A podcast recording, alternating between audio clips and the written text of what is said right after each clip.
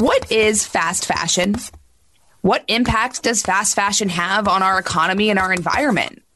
And where do American made products fit in?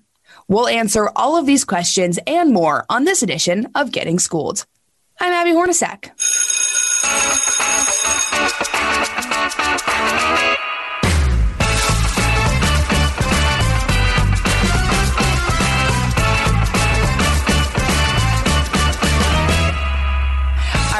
I'm challenging you right now.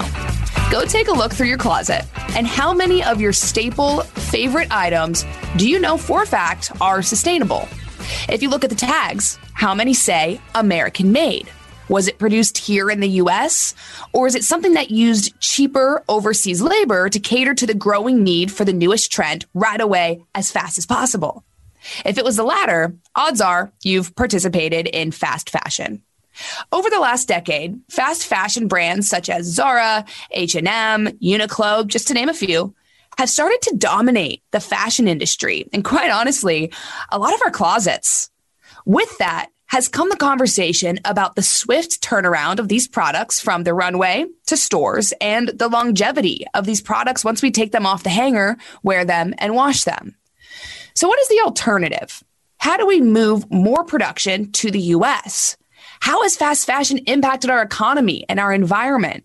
Well, here to talk me through all of this is the founder and CEO of Remake, Ayesha Barenblat. Before starting her nonprofit, she ran the fashion vertical at BSR, giving advice to brands like Levi, Nike, and Gucci on how to integrate sustainability into their business. Ayesha, thanks so much for taking the time. Thank you for having me here, Abby. I'm excited to be in conversation with you. Uh, I don't want to be in competition, but I might be more excited because I checked out your company, Remake, and I think it's absolutely incredible. So, Ayesha, what exactly is Remake? So, Remake is a community, a community of concerned and conscious citizens that want to make the fashion industry do more good. And we do this in three ways. The first is education, just like we've been talking, right, Abby? Dropping truths, busting myths. That's what we do. So, you can follow us on Instagram, Remake Our World, or on our website, remake.world, for, you know, just in, insight facts, um, interesting snippets if you want to learn more about the fashion industry outside of education, um, we do a lot around transparency. People are confused out there. You know, what are the better brands? What are the American made brands? How do I even find them? And so we publish a sustainable brands directory, a way for you to wear your values, to discover better brands. And then finally, remake is all about community building. You know, we have remake ambassadors. If anyone is interested on our website, remake.world, you can come apply. It costs nothing, y'all. It's free. It's just a way for us up and down the country to come together in community to swap and thrift and consign and to ask our policymakers to do their job and to advocate for an industry that creates good paying jobs and that is better for people and the planet. So that is remake in a nutshell. So let's start with fast fashion. This is just something that has become a trend in recent years, and people might not necessarily recognize the term Ayesha, but if they look in their closets, I'm, I'm sure that they'd recognize a few pieces that are fast fashion. So, what exactly is fast fashion?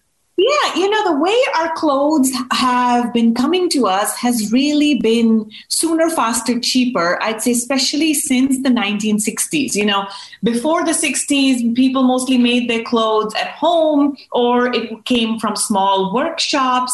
Then, you know, we started to have more of this culture of embracing cheaply made clothes that follow trends. And one of the ways that, you know, we were able to get these clothes to us cheaply and quickly was essentially essentially by outsourcing labor. So a lot of jobs, we lost them here in America. They headed out overseas, you know, essentially to exploit labor over there. I'd say H&M and Zara are probably the, the ones who created fast fashion. So if anyone has, you know, Zara or H&M in their closet, they were really the pioneers of getting us affordable, trendy clothes. And I'd say 90s, early 2000s is really when we saw this meteoric rise, right? Rather than mall brands, we were suddenly getting these clothes that were so cheap, so fast, so trendy. Um, and there is, I know we'll get into it, a lot of controversy around switching all of this production overseas, losing jobs right here at home, and the devastating impact that this has mm. on people and the planet. Yeah, you, you talk about the labor. Um, I want to get into that a little bit more. So, why is fast fashion so cheap? You kind of answered it there, but I just want to expand on that a little bit more. If you look at cost of clothes today. And you know discount for inflation and think about what our grandmother paid for it. We're actually paying for clothes a lot less um, than we should. And so the thing I love to say is, well, the price of exploitation is reflected in the clothes. You know, today, even though Zara and H&M were sort of the pioneers of saying in 15 days from a designer's mind, we're going to get clothes to our shelves, we now have what we call ultra fast fashion brands, right? Boohoo, Missguided, Shein. And these clothes are, you know, some of them are priced at two, three, four dollars. And so there is just no way for them to come from the long routes, mostly in Asia here, without there being a downward depression on wages. And so whether it's mm. warehouse workers right here at home uh, or retail workers or workers overseas working in factories, what they have found is the cheaper our clothes become, the less and less their paycheck becomes in terms of being able to afford a decent life. Right. Yeah, and that's something that's come to our awareness too. In uh, more recently, as people become more um, aware of of things that are happening overseas, and and it's really great that we're shedding more light on that and kind of participating in this shift. Um, so you talk about the cheap labor. Does the actual fabric change at all? Is it is it worse quality? Absolutely. You know, one thing that you said, Abby, what's interesting to know is, you know, if you want to see sweatshops, you don't have to go overseas. I can show you sweatshops right here at home. You know, there are poor working conditions in the Carolinas, in Texas, in uh, New York, in California. Those are some of the places where we still produce. Although sadly, we lost a lot of that production, you know, when clothes became cheaper and faster. But the thing is, it's a lot of these brands practices, right? They're commercial practices that result in these rock bottom wages. And so it's somewhat times this myth that the bad conditions only happen abroad. You know, there are just as many sweatshops and poor working conditions right here at home because the company's business practices are the same. You know, you've got these billionaires up top who are really able to capture most of this multi trillion dollar industry's profits. And what you have is a race to the bottom when it comes to wages. And, you know, uh, you asked another very important question, which is how else do we cut corners? right? Because there's no way for us to make clothes this cheap uh, without cutting corners, also in terms of the fabric. So, you know, if any of you go into your closet and take a look, I reckon you wouldn't find a lot of pure cotton. You know, back in the day when it was just cotton on our bodies, it probably felt better. Um, but it was also, it is also more sustainable in that um, we hadn't seen as much rise in polyester. Today, if you look at your closets, almost everything will either be polyester or polyester blend, which is essentially plastic. Um, and that's been one of the ways that the industry has been able to make things cheaper and faster is by mixing fabrics. And the problem with polyester is, you know, you ever put a plastic bottle in a landfill, it doesn't break down. So if you've got polyester in your clothes, it's essentially sitting in landfills for hundreds of years or it's bleaching into our soils, into our oceans. And so there's just a lot of planetary impact as well when it comes to fast fashion. I'm so glad you brought that up because that was actually my next question. Um, you know, I host a show about national parks on Fox Nation, and um, you know, I see firsthand some things that's hap- that are happening to our environment. And uh, when you talk about polyester blends and plastic, I, it's just not good for the environment. And I'm also curious when you talk when you when you think about like the factories and how these things are made. Is there anything that's happening that um, not just from plastic, but just that's being released released into our air from fast fashion? Yes, absolutely. So, you know, the one thing to know with plastic is that it sheds, right? So, when you are washing your clothes and, you know, when you go into the dryer and you're sort of cleaning out that lint, that is basically your clothes coming apart, right? So, one of the things we do know is that when we are washing and drying our clothes, because there's so much plastic in them, that that washing on high heat is resulting in the release of microplastics that are then entering our oceans. What that means is fish eat it. You know, I think there's some something like one credit card worth of plastic that we as human beings now consume because it's in our salt, it's in our fish, and it's in everything. And fashion is a big contributor to that plastic. Um, you know, the other thing to know is just in the industrial production of fashion, you now have a lot of emissions. So think air pollution, right? The, if you've ever been, and I have spent a lot of time in dusty factories in Guangdong, China, or right in Texas, you know, after a while, if you're in a mill, you just feel uh, the the chemicals hit your throat. Uh, you have a hard time swallowing. You can't, you know, breathe very well, and you think about all those nasty chemicals that are then on our body. Um, and this is an industry that is very deregulated as well. So, you know, the dyeing, the spinning, the weaving, all of that has an energy cost, has a water cost that's often hidden from our consciousness. And that's really something we at Remake strive to do, you know, to educate all of us as everyday people to have an understanding of, hey, are my clothes making us me sick? You know, is there a human and planetary impact to these clothes? being so cheap. And then, secondly, well, once I know these things, what can I do about it? Right. And and you definitely um, you guys provide that alternative, which is really great. And, and so when we talk about the alternative to fast fashion, we think about sustainability. You, by the way, have an extremely impressive resume. Uh, something that struck me though about your resume was that before starting your company, you actually ran the fashion vertical at BSR. So you gave advice to brands like Levi Strauss and Company and Nike, Gucci on the design and the integration of sustainability into their businesses. So what is the other option for someone who doesn't want to support fast fashion and how do we eventually move past that?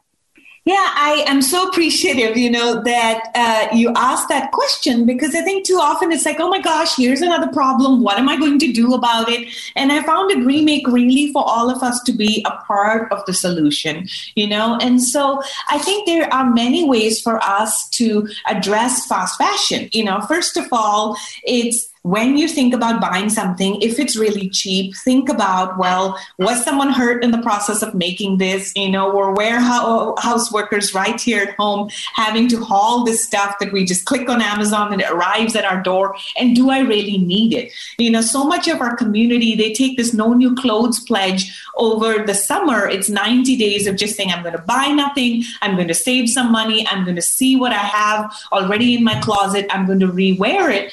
And it's a way for us to save money. It's also a way for us to reduce our impact on people and the planet and to really have an understanding of when we buy something, it's not an impulse buy. It's not something we're going to wear a few times and throw it away. It's going really going to be something we'll wear over and over again. So I'd say the number one way to be more sustainable, to be more conscious, is to simply buy less you know, on our platform, remake.world, we also serve as a watchdog of who are the better brands, who are the worst brands. So if you are wanting to buy something, you know, we have brands that score higher in our sustainable brand directory. So you can really wear your values. That's our slogan by finding these better brands, you know, some of them right here, made at home, made ethically, uh, union made. Um, I'd say the other way that we can really think about this is as citizens, right? It's to get policymakers to do their job, to be passing smart regulation. The amount of waste that the fashion industry puts out in the world today is staggering. You know, there's a hundred billion units of clothes that we produce every year. To put that in perspective, Abby, we make 100 billion units of clothes. There are only 8 billion people on the planet. Mm. Most of those clothes end up in a landfill or thrown into the oceans. And so, so much of this is about really getting our local governments and our state governments to, you know, tax fashion for putting the, the waste streams into our cities and states and to be holding them more accountable for these impacts because otherwise us as taxpayers and citizens have to foot that bill. Something that interests me because I mean the, the concept of sustainable fashion that seems like something that everyone would want to partake in if they could.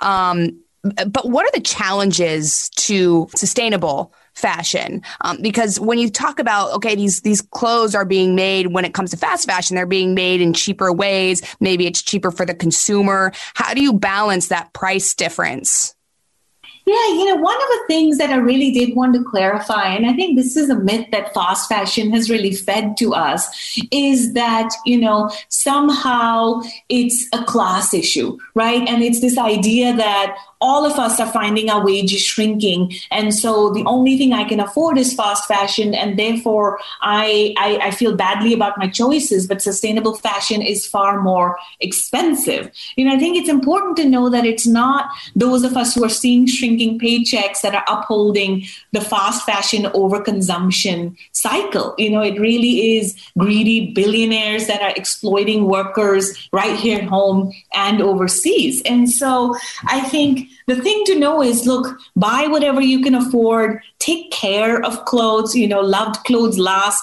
Um, the less you wash them, turns out you don't really have to wash jeans very much because it's a durable product. You can, you know, wear it a few different times before throwing it in the washer and dryer. There are ways to take care of your clothes and make them last longer if you can't afford, you know, the sustainable, ethical fashion. I'd say, you know, a sustainable pair of jeans, it's very expensive. And, and partly it's because of the way that regulations are written today. The other way that I like to think about this question is, you know, thrifting and secondhand. I have bought my clothes used for as long as I can remember because there is so much fashion out there. I can't tell you the thrill I get, Abby, from entering a thrift, thrift store and finding something really cool, a unique piece, um, and knowing that I'm not feeding, you know, the fast fashion beast. So I'd say, you know, can you wear what you have?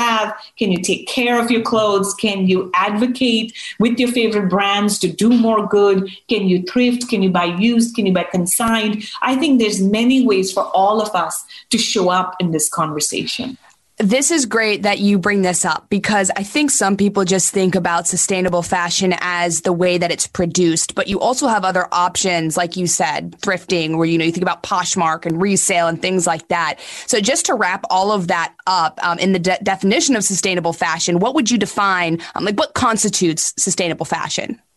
Yeah, I would say sustainable fashion is a lifestyle right? It's a lifestyle in which we are taking better care of what we buy, how long we keep it, um, where it comes from, and we're just being mindful of those choices. You know, so rather than feeling like somehow we're going to buy our way into a more sustainable future, it's more about the lifestyle of I'm going to just buy less stuff because it turns out buying all this stuff is making me unhappy. You know, cheap clothes also are built to fall apart. So I can't tell you how many of our community members, because here at Remake, we have ambassadors, you know, up and down the country who are really a part of our movement say, the minute I stopped giving into the trends and looking at TikTok and feeling like I needed to buy more, more, more, I'm happier. You know, buying all of this stuff that falls apart was not only costing my pocketbook, it was also making me unhappy.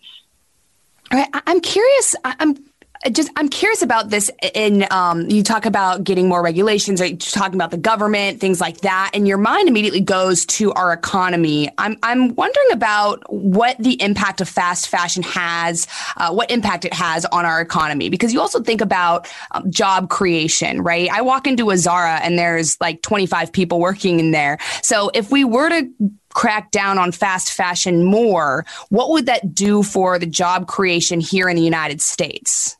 Yeah, I'm really glad you asked that because, you know, one of the things that fast fashion has done is essentially cause a lot of jobs to be lost in the United States. You know, when the industry went on this quest to find clothes cheaper and faster, um, they went overseas. Uh, I tell you, Abby, if you open up your closet and take a look, the labels you're going to see is Myanmar, Cambodia, China. You know, you'd be hard pressed to find something that's made in America. Mm-hmm. What we have seen over the last couple of years is as a resurrection, you know, in Texas, in the Carolinas, and in California, which is one of the largest production hubs left in the United States.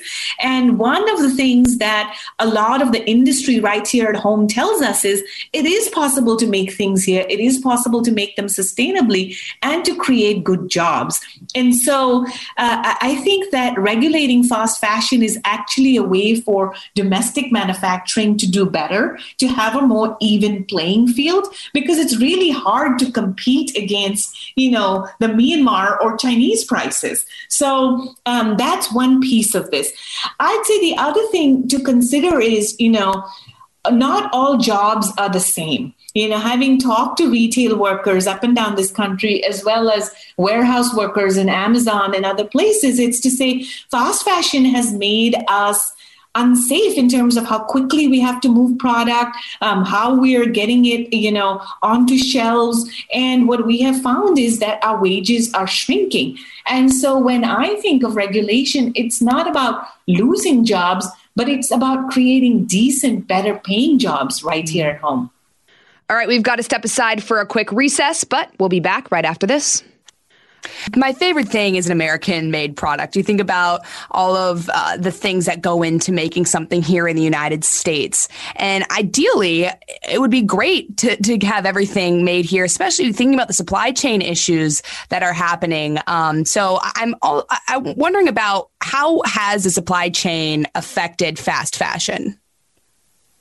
Yeah, it's an excellent question because, you know, over the last two years, what we've seen is a lot of supply chain disruptions, right? You've got brands who've been unable to bring product into the country um, for a number of reasons. You know, one is that we know that uh, a lot of our cotton today comes from the Xinjiang region, which, you know, um, is essentially tied to modern day slavery. And so the US government has said that anything that's coming from the Xinjiang region can't enter US markets. And so you have a lot of fast fashion product that ends up being stuck at the border. Mm-hmm. You know, the other thing is just the disruptions with being able to uh, not get product in because people people have COVID and you have a lot of workers that are sick overseas, or you have, you know, an inability to get the product in. And so what you've seen is, you know, a lot more interest in nearshoring, that it's going to be a lot easier to make product mm-hmm. right here at home. But for that, again, we're going to need investment, investment in innovation, investment in research and development. You know, I visited some wonderful state of the art facilities right in Texas Texas and in California. And the first thing that I hear from a lot of manufacturers is we need support in in order to create these kinds of jobs. Um, but you know, we have everything right here at home. We've got creative talent, we've got mm-hmm. cotton, we've got cut sew facilities. It's just a matter of us investing in this sector in order to create those good paying jobs so that you, Abby, can get that made in America. Yes. With the values that you care about shirt, a sweatshirt, a pair of pants right here at home. Right. So, what does that support look like? So the support looks like a few different things. You know, one is investment in technology. You know, the industry today is very different from what it was some 50 years ago. And when I walk into some of the factories here at home, that's the first thing I hear is we just don't have that research and development, innovation, technology support. The second is really skill training. You know, we need more vocational schools, technical design, investment in creating highly skilled workforce right here at home. The other really is in terms of, you know, subsidies and incentives for the industry to thrive here. So I think it can look like a host of things, whether it's mm-hmm. investment in, you know, innovation and technology, uh, to investment in workforce development, um, and frankly, to make it more lucrative from an incentive standpoint for Made in America, because today the playing field is not level. Why do you think that we haven't? We've definitely made progress, but why do you think more progress hasn't been made in terms of allocating those resources to American made companies? Because you know a lot of the uh, fashion brands are highly profitable by essentially uh, outsourcing all of the environmental and human rights risk overseas. They have been very reticent to have investments here because that's how you get the billionaires. You know there's some mm-hmm. 20 fashion brands today that control over 90% of the industry's profit and they like the way the system works. You know you can outsource all the risk. You can get this really cheap labor. And so the system is set up to exploit the workforce in order to keep these billionaires in place. Uh, so I think partly it has to do with, you know, lack of interest from the larger industry. A lot of made in America brands will tell you exactly that. It's so hard to compete with the H&Ms and the Zaras of the world when they can get products so cheap. You know, I have to pay a minimum wage in certain states and how am I going to compete with those price points? I think the other thing really is around workforce development. You know, once we started moving things in the 50s and 60s overseas, we just haven't invested in the kind of workforce uh, right here at home. And some of that is just, you know, failure of the government to do so. Mm. Ayesha, I'm going to put you on the spot for this last question. Um, I apologize in advance. So if you if you were going to go, let's say you're going to go to Capitol Hill, and you were going to just give a speech about why we should have um, more resources allocated toward sustainable fashion and why we should focus more on uh, American-made items, what would your main points be? My main points would be that as an American, I truly believe that the fashion industry, this multi trillion dollar industry, has the ability to create good, decent paying jobs right here at home. And so, why wouldn't you, as Congress, invest here? You know, we need good paying jobs up and down the country. And here is an opportunity to do this. We as Americans have the creative talent. We have incredible designers who today find, you know, their designs ripped off by uh, fashion brands when you could be making beautiful product right here.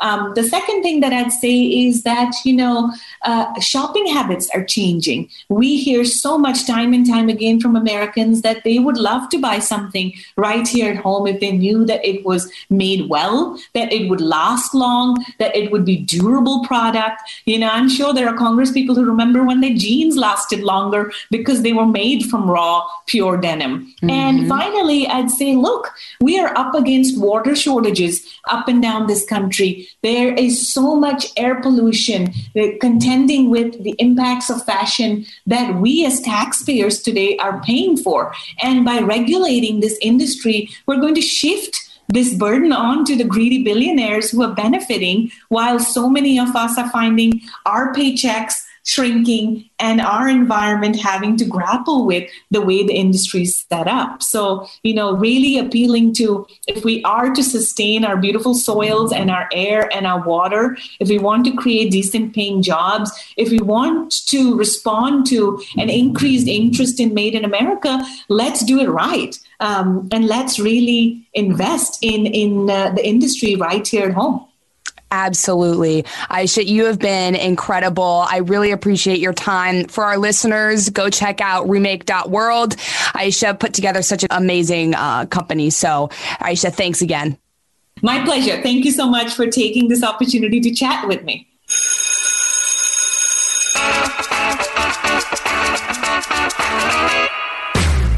You missed anything from class, these are my office hours, and here are some top takeaways about fast fashion.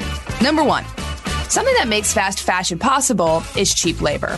If labor is outsourced overseas, these companies can get away with lower wages. Then you look at the materials. How many times have you seen 100% cotton on your clothing? Probably not very often, because nowadays it's a lot cheaper to mass produce products mixed with polyester. The problem is, polyester is a form of plastic. Which brings me to number two. Ayesha pointed out that given the materials being used, it's a lot worse for our environment. Not only every time something like that is manufactured, but also when it's washed or disposed of. All that plastic is just sitting in landfills. So maybe try re-wearing jeans a few times, thrifting, or looking into the practices of the brands that you're buying. And number three, Ayesha stressed the importance of American made products. If we allocate more resources to producing products on our home soil, we can open the door to better wages, more ethical production, and overall better treatment of employees. Thank you so much for listening to this podcast on fast fashion. For more podcasts, you can go to foxnewspodcast.com. And don't forget to subscribe to this one on Apple Podcasts, Spotify, or wherever you listen and leave us a review. This has been Getting Schooled with Abby Hornacek on the Fox News Podcast Network. Class dismissed.